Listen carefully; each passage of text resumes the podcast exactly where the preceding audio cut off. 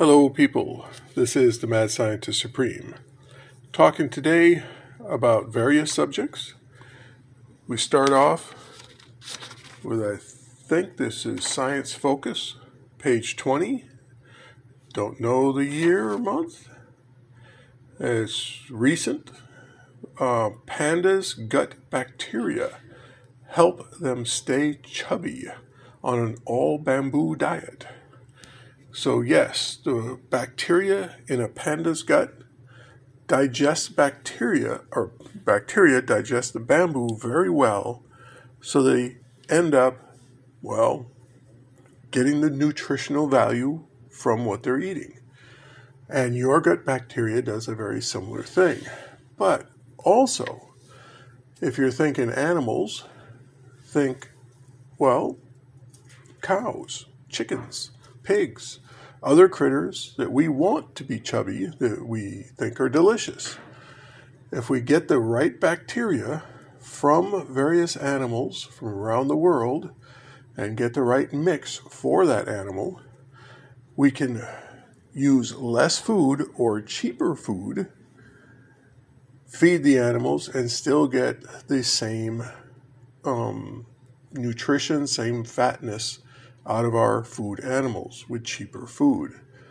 And if we could feed our um, pigs bamboo, which is really cheap and fast to grow, and they would still end up as fat as they are and as delicious as they are, that would be a very big bonus for us. So, a newborn uh, group of piglets feed them a little bit of panda poo, and feed them a high fiber diet and see what happens. See if we can change our diet for our food animals to something that is cheaper by using different gut bacteria. Um, it has been found in order to digest uh, cellulose gut bacteria from kangaroos years and years ago was found to be the best bacteria for that. Now, with pandas, they may have found a better one.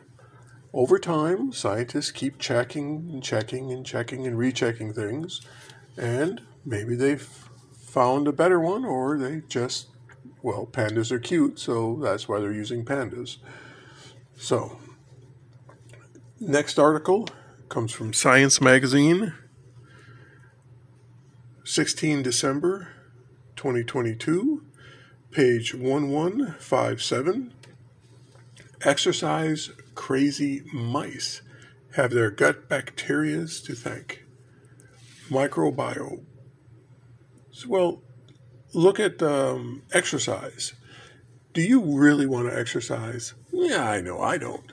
However, they have bred mice and inbreeding mice for exercise. These mice, mice love to exercise, love to run their little treadmills. The what they found they were actually breeding was the gut bacteria in the mice. Those mice with the more active gut bacteria or gut bacteria that cause you to be more active, we were taking the more active mice and breeding them together. Well, we were also breeding the bacteria from those mice. And that went on to the next generation, which went on to the next generation.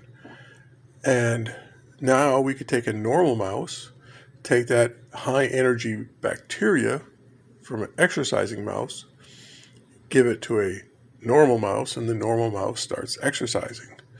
Well, hey, if you want to work out, find some of that bacteria f- from those exercising mice and add a little bit to your food after you've taken some antibiotics to get rid of your current lazy bacteria. And maybe you too can get more exercise with desire to do it baked into your internal bacteria, which then leads to how much does your internal bacteria really affect your mental health? Maybe we should be going to mental asylums and checking their gut bacteria and checking the gut bacteria of more, well, let's call it sane people. And maybe by changing the gut bacteria, we can take some mentally disturbed people and turn them normal, or at least, you know, like the rest of us, if we want to call us normal. So, yes, our gut bacteria have an enormous influence on a lot of what we do and who we are. So, we can lose weight or gain weight and change our exercise habits and very likely change our mental health. So, if you know somebody with depression or other mental health issues, maybe even schizophrenia, maybe changing out the gut bacteria would be a solution to that problem. It's worth exploring. Thank you very much for listening. This is the Mad Scientist Supreme, signing out.